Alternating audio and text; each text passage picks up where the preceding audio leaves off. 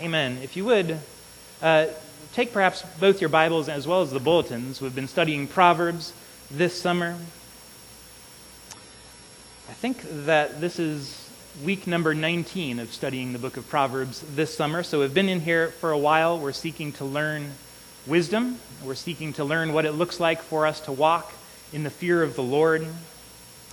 We've studied a lot of very practical topics. That's something I love about the book of Proverbs is, that it's very down to earth. It, it talks about real life, everyday subjects. Uh, we've talked about uh, the way we treat our, our spouse, our family members, our neighbors, uh, the way we spend our money, the way we work, the way that we speak, the words that we use. Uh, Proverbs shows us that wisdom and godliness is not theoretical, it's actually shown in the everyday realities of our lives, in the very ways that we live. But that's not all. Proverbs shows us that the wise person is also the person who has insight into the human heart, into the human condition. They understand something of the inner life. They're sympathetic towards the joys and sorrows of life. They understand what it means to have or to, to diagnose the crushed spirit and what to do with it. These verses that I want to read for us today, the, the selection of Proverbs that's there on, on page 9, centers around that theme the theme of uh, the crushed or the wounded spirit, what it means to be brought low in heart. And so I'd ask that you follow along on page 9 there in the bulletin with this uh, selection of Proverbs. And as is our custom, let me ask if you're able, would you join me in standing for the reading of God's holy word today? This is the word of the Lord from the book of Proverbs. Anxiety in a man's heart weighs him down, but a good word makes him glad. Hope deferred makes the heart sick, but a desire fulfilled is a tree of life. The heart knows its own bitterness, and no stranger shares its joy. Even in laughter, the heart may ache, and the end of joy may be grief. A tranquil heart gives life to the flesh, but envy makes the bones rot. A gentle tongue is a tree of life, but perverseness in it breaks the spirit. Sheol and Abaddon lie open before the Lord. How much more the hearts of the children of man?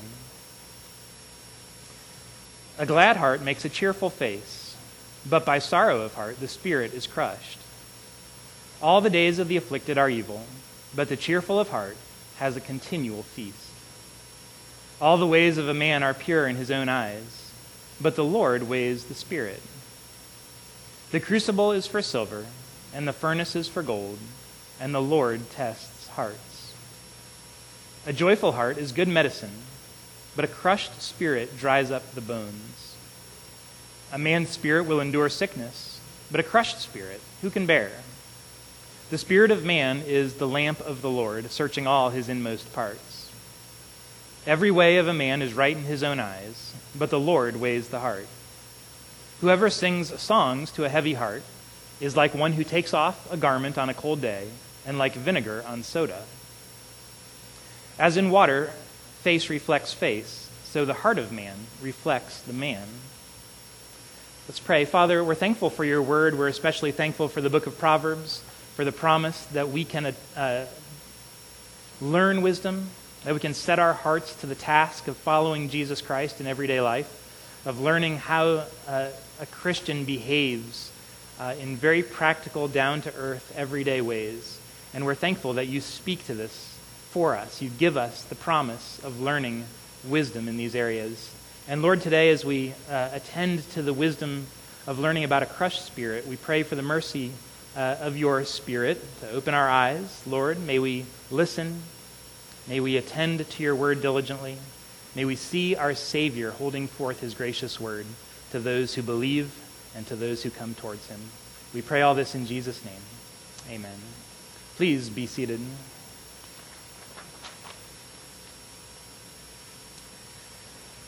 One of the things that we've seen throughout this summer studying the book of Proverbs is that the whole book of Proverbs and all the wisdom that it calls us to is never simplistic uh, it's never reductionistic. Proverbs is actually a, a pretty complex book. It's pretty savvy in the wisdom that it offers to us and what it holds out to us. uh, which is actually pretty impressive, uh, given that the main form of a proverb is just the, all these simple one line sayings that it offers to us. Uh, but you take one with another and you put them all together and you take the whole collection and you get this fairly detailed, uh, impressively savvy collection of wisdom for life. Uh, and it's never more so than with this topic that learning wisdom is sometimes complex. There's no shortcuts on the road to wisdom. Uh, and when we look at this topic, the crushed spirit, the nature of the heart, the nature of the inner life, uh, we see that to be true more here than ever. Here's the, here's the uh, outline, the map for what we talk about today. Three points. Number one, the reality of a crushed spirit. Number two, small mercies for the crushed spirit. And number three, hope for those crushed in spirit. The reality of the crushed spirit, small mercies, and then hope for those who are crushed in spirit. But the first thing to talk about is simply the reality of a crushed spirit. If you've never dealt with a crushed spirit, it might seem like a very obvious place to begin to say that it's real, that it exists, that there is such a thing as this. But if you do know the pain of the crushed spirit, or if you have at one time known the pain of a crushed spirit, you know there's actually a lot of comfort simply in that recognition that the Bible talks about the crushed spirit. When your heart is despondent, you often feel very alone, which brings a whole extra layer of fear on top of the sadness, the weight, the pressure, the crush that you're already feeling. Uh, you have this sense that what is wrong with me? Right? No one has ever dealt with anything like this before. I alone am, am somehow badly broken, uh, feeling this crushed spirit. Uh, and on top of that, again, there are those who would suggest that if you are really a Christian, then you shouldn't have a crushed spirit. That if you're a Christian, you shouldn't get depressed. Or who would say, if you have a crushed spirit, well, just cheer up already. Right? They, would, they would treat you too simply. There was actually a, a book, it was published, I think, two years ago, and it was called Christians Get Depressed Too. And we just we recognize the reason someone actually wrote that book is because they know the pressure that so many people would say Christians don't get depressed. And so there can be comfort in learning that in this world in which we live, there's this special kind of grief and, and internal suffering, and it's not unusual at all. And to deal with a crushed spirit, it's talked about throughout Proverbs. You heard this, just this ongoing list of verses that all are talking about this weight, this anxiety, what it is to be wounded in spirit. Proverbs 18:4 says, "A man's spirit will endure sickness, but a crushed spirit who can bear?" Right? If, if your body gets sick, it's possible that, that that can be actually pretty miserable, but your spirit can still endure right? You can still have hope, you can have joy, you can actually feel, you know, quite good internally, even if you're dealing with physical bodily pain. And, and we've seen that, perhaps you've seen that in others, you've, you've been encouraged by it, that someone who has so many, so many reasons to be laid low physically, but nevertheless, spiritually, emotionally, they're, they're very high, uh, they're very hopeful. But what do you do when it's not your body that is in pain, but your spirit itself is crushed? How do you go on when it's your heart that's in the darkness and you don't see any light at the end of the tunnel? Proverbs is saying in that verse that, that this crushed spirit, it's actually worse than sickness. Right? To add this internal, whether you call it spiritual or emotional or psychological, this pain of spirit where your heart itself is feeling crushed and you lose your joy, you lose your hope. And the Bible is filled with examples of that, is it not? The Bible is full, full of examples of godly men and women whose spirits have been crushed. And, and let me mention a few of them just so that you know if you have a crushed spirit, you have many friends awaiting you in the scriptures. Think of Hannah. Hannah was a godly woman. Hannah was a woman who went every year to offer her sacrifices at the temple to worship and to pray. But also, Hannah was barren. And she knew that exquisite sorrow and pain and she was deeply distressed. She wept bitterly. She went to the temple and prayed, and it says she was speaking out of my great anxiety and vexation. pouring out her tears before the Lord. She knew the pain of the crushed spirit. Think of David, King David himself, the man after God's own heart, and yet how many of his psalms could we pick from to demonstrate what it is to have a crushed spirit? Think of Psalm 22. My heart is like wax, it is melted within me. My strength is dried up like a potsherd. My tongue sticks to my jaws. You lay me in the dust of death. That's the pain of a crushed spirit. That's the wounded spirit. We could look at it also from another angle uh, and remember that Christ came with a ministry to those who were crushed. Isaiah 42 speaks of Jesus uh, saying that a bruised reed he will not break, a faintly burning wick he will not quench. One pastor wrote on those verses and he said this that we see the condition of those for whom Christ came, that they were not trees, but reeds. They were not whole, they were bruised. Jesus is the one who came for those with a crushed spirit. Proverbs 14:10 gets at part of the pain of a crushed spirit saying this, the heart knows its own bitterness, and no stranger shares its joy. When your spirit is crushed, there's actually a double pain that most people feel. There's the pain of whatever it is that crushed your spirit, the grief, the, the, uh, the distress. But there's also the pain of loneliness that then comes with it, right? The heart knows its own bitterness. No stranger shares its joy. So there's a, this double pain that comes with the crushed spirit. And Proverbs says it's not only grief that has this power to isolate, but joy does the same thing right? No stranger shares its joy. And you think, have you ever had an experience where you are feeling just this great joy inside? Maybe it's some good news that you got that you just are bubbling over. You want to share it with somebody, and you go, you find the first person you see, and you tell them this fantastic news that you've just received. And they say, Oh, well, that's neat. And they turn away to do something else, and, and your, your heart comes up short, and you're like, Wait, you, you just so deeply want somebody else to enter into your joy with you and to share that joy and to rejoice with you in your rejoicing. And Proverbs says it's actually more the rule than the exception when, when we find that nobody shares our joy the way we wish that they could. And it's the same thing with our sorrows. That when we're crushed in spirit and we so deeply wish that there was somebody else who could enter into that sorrow with us, someone else who could look us in the eye and say with sincerity that they knew how we were feeling and we would know it to be true, rather than that suspicion we often have that they don't really know how we're feeling. They're saying they do. They want to be kind. They want to support us. They want to love us. But they don't really understand. There's the isolating, the loneliness, the, the, this aspect of our grief that, that we know our own bitterness. So this is depressing. Aren't you all glad you came today to, to talk about what it's like when your spirit is crushed? Why is life like this? Why are we so susceptible to a crushed spirit? Why is it that, that most likely every one of us in here can be inside nodding our heads and saying, Yes, I know that feeling? Why is that? I think the key is in understanding where we live. And I don't mean LA, although LA will crush your spirit from time to time. But here's what I mean, and, and this was Zack Eswine, a pastor in St. Louis. He's got a term for where we live. He says, Every one of us, we live in once Eden. Right? It's hyphenated, once Eden. You see what that means? He's saying we live in a world that was once paradise.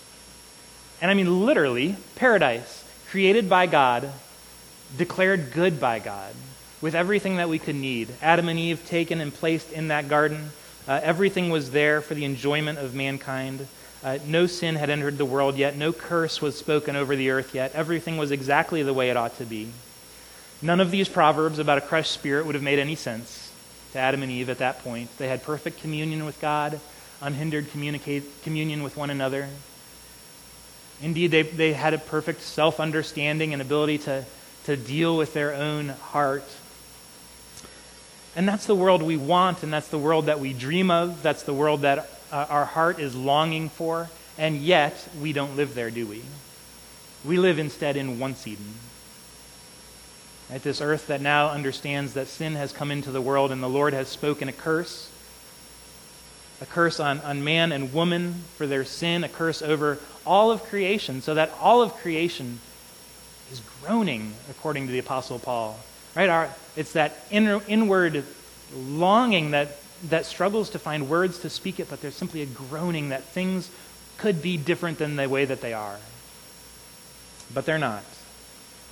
Sin entered the world. Adam and Eve were evicted. There was no more access to paradise. And an angel with a flaming sword kept them from going back. And so we live here in once Eden, God's good creation still, but groaning under the curse. And so we know what it is to be subject to sin and misery. Our bodies break down, we're subject to death, and our spirits break down, and our hearts break down. They're subject to being crushed. And so what do we do? We know the reality. We might even have this theological understanding of why this is the reality of why it is that we live in this world, what do we do?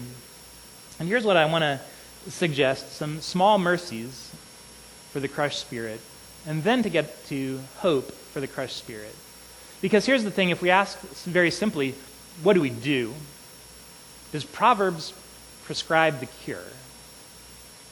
We understand very well the, the, the illness, the problem, the crushed spirit. What does Proverbs have for us? Does it prescribe the cure? And and I think the answer would be something like yes and no. Right? And which is more promising than it sounds at first that to, we realize the, pro, the book of Proverbs uh, is really quite savvy in dealing with problems of the heart. Uh, it's pretty savvy. It's like we said earlier, it's not simplistic, uh, but it's savvy in understanding and dealing with the state of the heart. It's not reductionistic. In other words, uh, Proverbs is not going to be like that perhaps well meaning but ill informed friend who shows up at just the wrong time and says, Cheer up. Here, let me play you a song. That'll help you feel better. Have more faith. Right? In fact, if we look at Proverbs 25:20 towards the bottom there, whoever sings songs to a heavy heart is like one who takes off a garment on a cold day and like vinegar on soda. That's that friend. Right? Proverbs is calling out the overly simplistic, even if well meaning friend who comes and offers trite solutions that end up hurting more than they help. Proverbs calls them out. It says that's not the solution. Right? That this one who sings songs, who just says, Here, let me play you some new song on my phone. Right? This will cheer you up. This will help you feel better. Proverbs is utterly realistic, I think, in speaking about the reality of the crushed spirit. And here's what I see it that Proverbs offers these two things it offers some small mercies. And by small mercies, I mean things that really do help. Right? Things that, if you have the crushed spirit, these are things that can buoy you up, that can encourage you. Uh, they're not going to be the, you know, the final cure, but they do help. And the Lord gives them to us as an act of His mercy. But then Proverbs will point us towards where we find hope. It'll point us towards hope. But first, let's start with some of these small mercies, and I, I see three of them that I want to point us to today. Uh, three helps. Number one, make the most of Christian fellowship. Uh, look at Proverbs 12 25. Uh, anxiety in a man's heart weighs him down, but a good word makes him glad. Now, that, like many of these proverbs, is very simple, but we do know it to be true, do we not?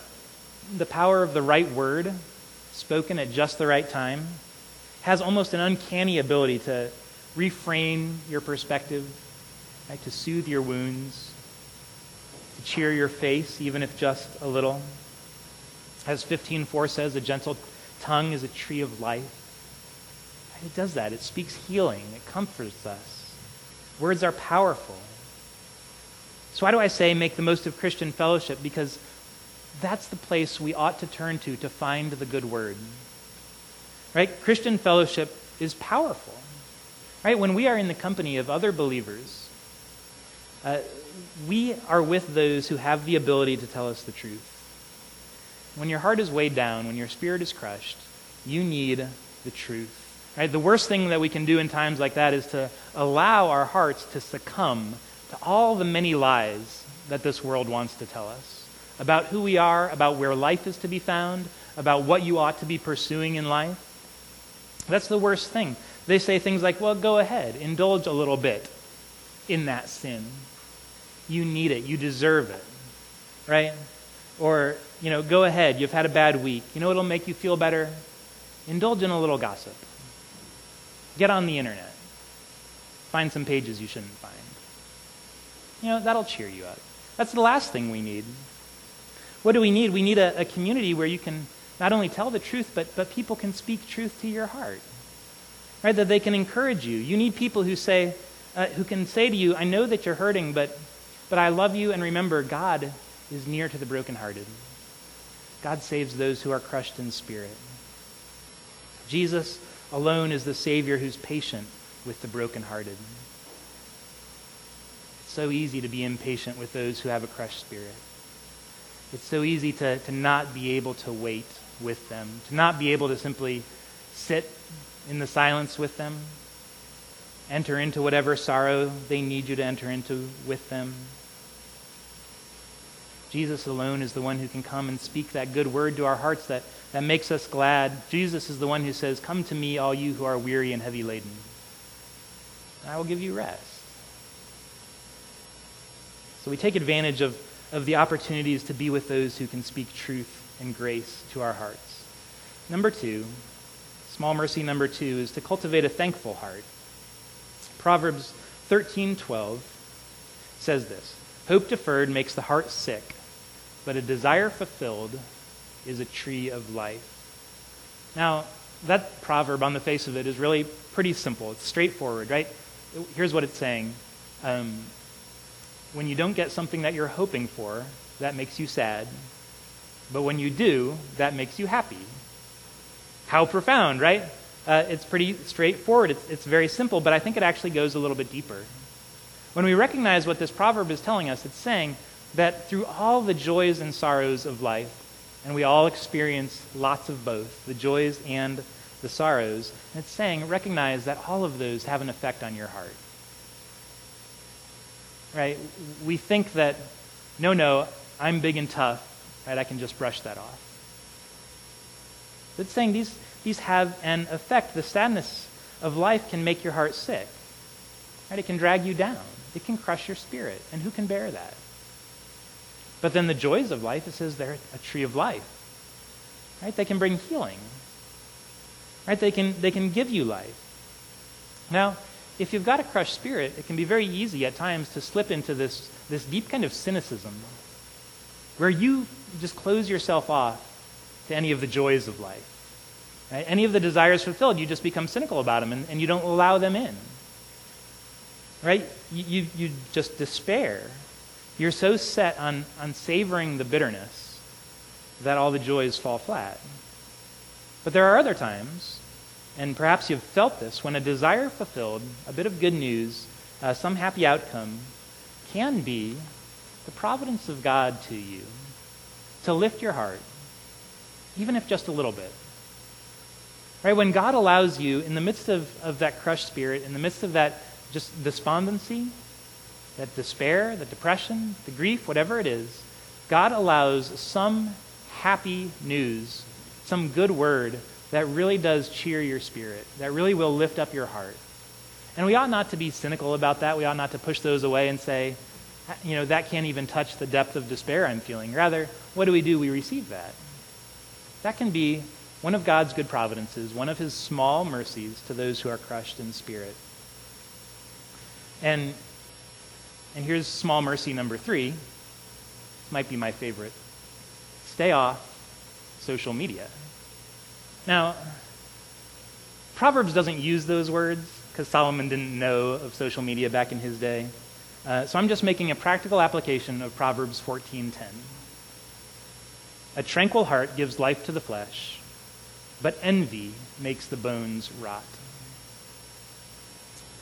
Whatever good virtues there may be of social media, Facebook and Instagram, and there are some, we all like to keep in touch with old friends, right? We all like to, to make everyone else look at our cute kids' first day of school pictures, right? There's good to be had on social media. We know that.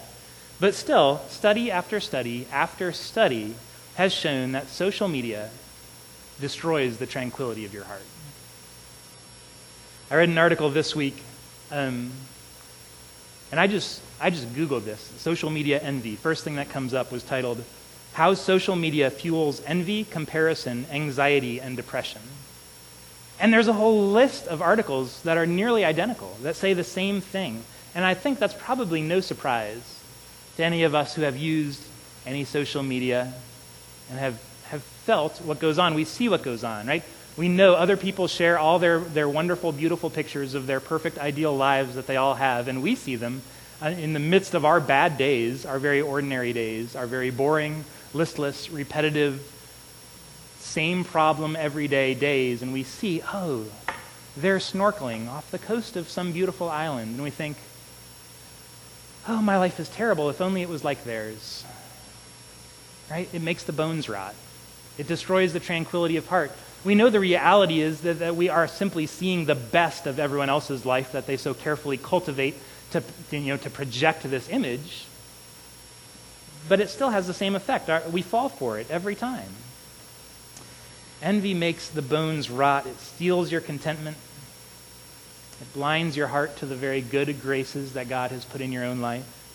Uh, the way that He has shown His love and His mercy to you in your particular situation, the place He has put you. We literally have apps on our phone that were designed to steal the tranquility of your heart, that were designed to, to flare up envy that makes the bones rot. David Brooks made one insightful observation uh, he says he makes a difference between what he calls resume values and eulogy values. He says resume values are those things that you might put on your resume your skills, uh, your experiences, uh, things that you've done, things that you know. Uh, whereas eulogy values are the deeper things of life, right? The virtues that people remember about you, right? That you were brave, that you were faithful, courageous, that you were loving, that you were kind. Those are eulogy values. And he says social media encourages us to develop a resume, and to build this list that we show to others of things we have done, places we have gone, right? Meals we have eaten. And it's just resume values. Whereas the book of Proverbs is constantly encouraging you to develop the deeper virtues, right? Eulogy values faithfulness, love, kindness, honesty, a, a word in season. Those things don't usually play out as well on social media, but they're far more important. So that's my third small mercy stay off the social media. But let's move on then. If these are the small mercies, and these are the things that God gives us just day by day to boost our spirits, um, where can we go after that? Here's the hope for the crushed spirit uh, again. Proverbs is wise enough and savvy enough that it doesn't overpromise. There's no simple answers, but Proverbs does point the way, and Proverbs points the way towards Jesus, the source of hope for all those who are crushed in spirit. And I want us to hear that. Because that's the most important thing I'm going to say today, so let's just make sure we all hear it.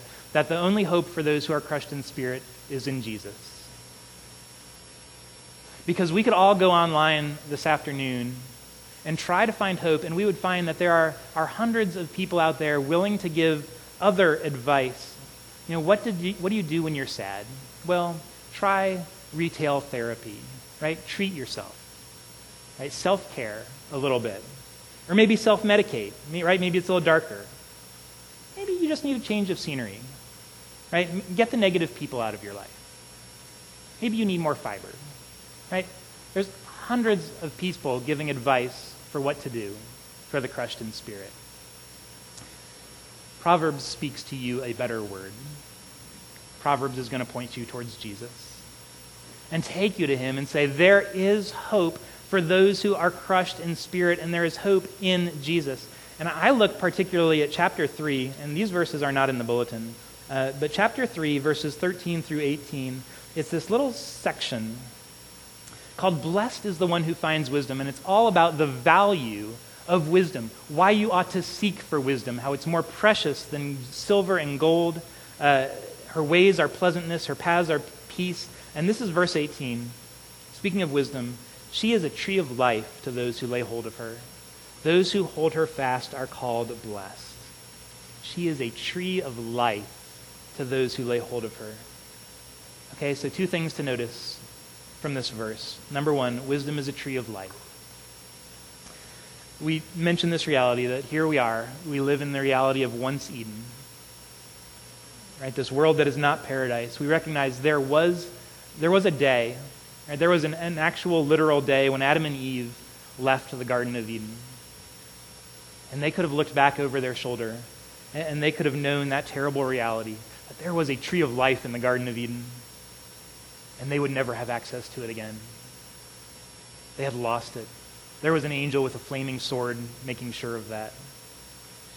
The world was changed forever on that day, and we stand with them right there on that side, east of Eden. No access to the tree of life. One theologian said about that that the tree of life is cosmic nostalgia. It is an eternal loss, something we can never get back. Or can we? Well, Solomon is saying something really profound. He's saying wisdom is not just good, right? It's not just desirable. It's not just helpful to know what to do in life. He's saying wisdom is a tree of life. Wisdom offers healing, life, to those who lay hold of her. It doesn't just make life easier, it is a source of life itself. How does it do that? Well, here's the second point We've said this in Proverbs already. Wisdom in Proverbs is never just an abstract concept, right? It's never just a sort of a mental calculus that we have to learn. Wisdom is always personified because wisdom is a person. That's why it's always personified. She is a tree of life. Well, who? We saw this in chapter 8, that there's no missing it there, that this personified wisdom is pointing us towards Jesus. Right? It's Jesus himself who is the only one who, who fulfills all these requirements of what wisdom is he is the wisdom of God for us. Jesus is the one who is greater than Solomon. He's the one who speaks life into us.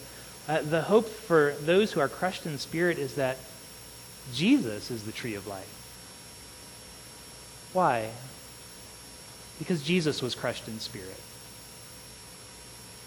We don't need to look to the other examples. We have Jesus himself, and Jesus was the man of sorrows. He was acquainted with grief. Jesus was familiar with suffering. Jesus was the one who could take all of Psalm 22 on his lips. He was the one who cried out, My God, my God, why have you forsaken me? That's the cry of the crushed spirit.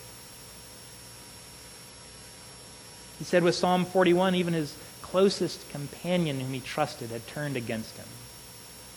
That's the crushed in spirit. That's the lonely. That's the one who says, The heart knows its own bitterness. Jesus is our high priest. He's the one who joins us in our suffering. He joins us in our grief, our despair, our despondency. But Jesus doesn't only sympathize and know our sorrows, he saves us from it. Right? He's the God of Psalm 34:18 that says, "The Lord is near to the brokenhearted and saves those who are crushed in spirit." Jesus is the friend who can speak a good word that's filled with healing for the broken heart. Jesus is the one who offers healing and rest, the one who invites us, saying, Come to me, you who are weary and heavy laden, and I will give you rest. Jesus is the good shepherd who leads your crushed spirit by streams of living water, who makes you lie down in green pastures. Nobody deals with those who are crushed in spirit as tenderly as Jesus does. And he is the one who came uh, and, and said, A bruised reed he would not break. Says Jesus is our source of hope. Right? Jesus is this tree of life. He's the one that we come to for life, for healing, for hope. Right? He's the one who, who sits with us perfectly in our sadness and, and offers to, to enter into that with us. Right? He's the one who knows what it is to, to be tempted, knows what it is to despair, knows what it is to be uh, abandoned. And he's the one who saves us from that as well. And he is the one who sits on the throne, the one who, as it says in Revelation uh, 21, is making all things new. And he brings us into his kingdom and it says, We will be his people, he will be our God, he will dwell with us forever. And there will be no more tears, and no more sadness, and no more death. Because he is making all things new. And in that city that he brings, Revelation says, there will be uh, trees of life on either side of the river, and its leaves are for the healing of the nations. That's the picture that, that Proverbs is just pointing us towards. That, that we recognize that even Solomon, in all of his wisdom, didn't see perfectly what was yet to come. He was pointing us towards it. He, he knew the hope that was there, and he points us forward to Christ. And as Christians, we go back and we say, yes, it, it, it's Jesus himself who is our wisdom from God for us, who comes and offers this healing, who comes and lays hold of us, and, and those who he holds fast are called blessed. Isn't it good to be a Christian? Let's pray to the Lord together. Father, we're thankful. We're thankful for your word, which points us to Christ, and we're thankful for Christ, who, who draws up beside us, who puts his arm around us, who uh, is near to us, even in the worst of our times. You save us. You never let us go. And so, Father, we pray that you would help our hearts, whether they today feel weary or feel whole, whether they are crushed or healthy, help them to cling to Christ. Lord, may we see him not only in his glory, but also in his mercy, uh, not only as the King of Kings, but also as our tender high priest. Uh, may we know his presence as one who comes beside us. Uh, may we hear his voice speak to us words of comfort, words of healing, uh, words of compassion. And Lord, we pray that uh, by the power of your Spirit, you'll take your word and, Lord, make us to understand, help us to believe, and cause us to obey. We pray in Jesus' name.